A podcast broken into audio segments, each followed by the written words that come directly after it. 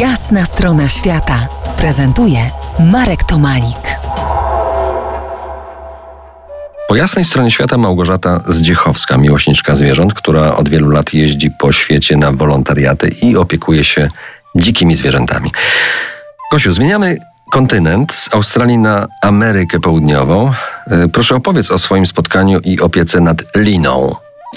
Lina to jest wełniak, czyli średniej wielkości małpka, która żyje w Ameryce Południowej i kiedy przyjechałam na wolontariat, okazało się, że mają tam cztery osierocone wełniaki i poproszono mnie ze względu na moje duże doświadczenie w opiece nad zwierzętami dzikimi, żebym zajęła się tymi czterema wełniakami. Było to dosyć ciężkie, bo jeden wełniak, ma, jedna mama wełniaka ma jedno dziecko, a ja miałam jako mama, ta zastępcza, ponieważ one nie miały mam swoich, cztery dzieciątka. W dodatku jedno było y, chore. To byłaś przepracowana. No ciężko było, bo one, one walczyły o moją uwagę, wiesz, ten wchodzi ci na głowę, ta jest na rękach, szczypią się, gryzą, bo, bo są zazdrosne, więc nie było to proste. Natomiast Lina nie potrafiła normalnie się poruszać. Ona jak się poruszała po, po, po ziemi, jak szła, to szurała głową po ziemi.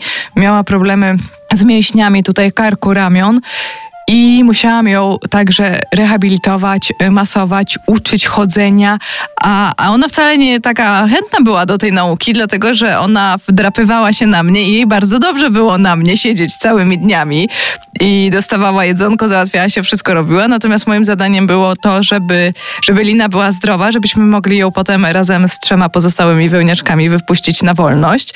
Mm, no i na szczęście moje, Lina kochała słodkie rzeczy, a my tam pośrodku robiliśmy takie kulki z bananów i, i ciastek kruchych. I te kulki bardzo mi pomogły w rehabilitacji liny, dlatego że jak odstawiałam linę na drzewo, to jak stanęłam za daleko, ona się poddawała, a jak za blisko, to się łapami chwytała na mnie i przenosiła całe ciało na mnie. A jak miałam te kulki, to jak stanęłam troszkę dalej, ona strasznie chciała dostać tą nagrodę, w związku z czym wkładała dużo wysiłku w nasze ćwiczenia. No i dzięki tym kulkom właśnie Lina zaczęła fajnie chodzić po drzewach, ja ją jeszcze masowałam codziennie i stopniowo, stopniowo ona zaczęła ze mnie schodzić. Najpierw w porze jedzenia, szła na stół taki, gdzie dawaliśmy im owoce do jedzenia. Potem zaczęła schodzić już sobie troszkę sama chodzić. Potem już tylko przychodziła do mnie się przywitać i, i odchodziła, bawiła się z innymi małpkami.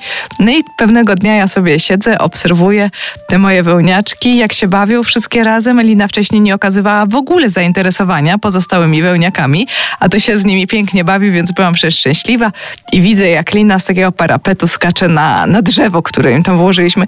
Boże, byłam taka dumna, łezka wokół się zakręciła kręciła. Mówię, Lineczko, moja kochana, jestem z ciebie taka dumna.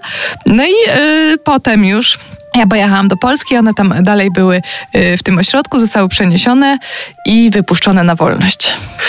Teraz y, muzyka w RMF Classic, a za niejaki czas, za kilka chwil wrócimy do rozmowy, zmieniając kontynent, tym razem na Afrykę i będzie to spotkanie z Rambo. Zostańcie z nami po jasnej stronie świata.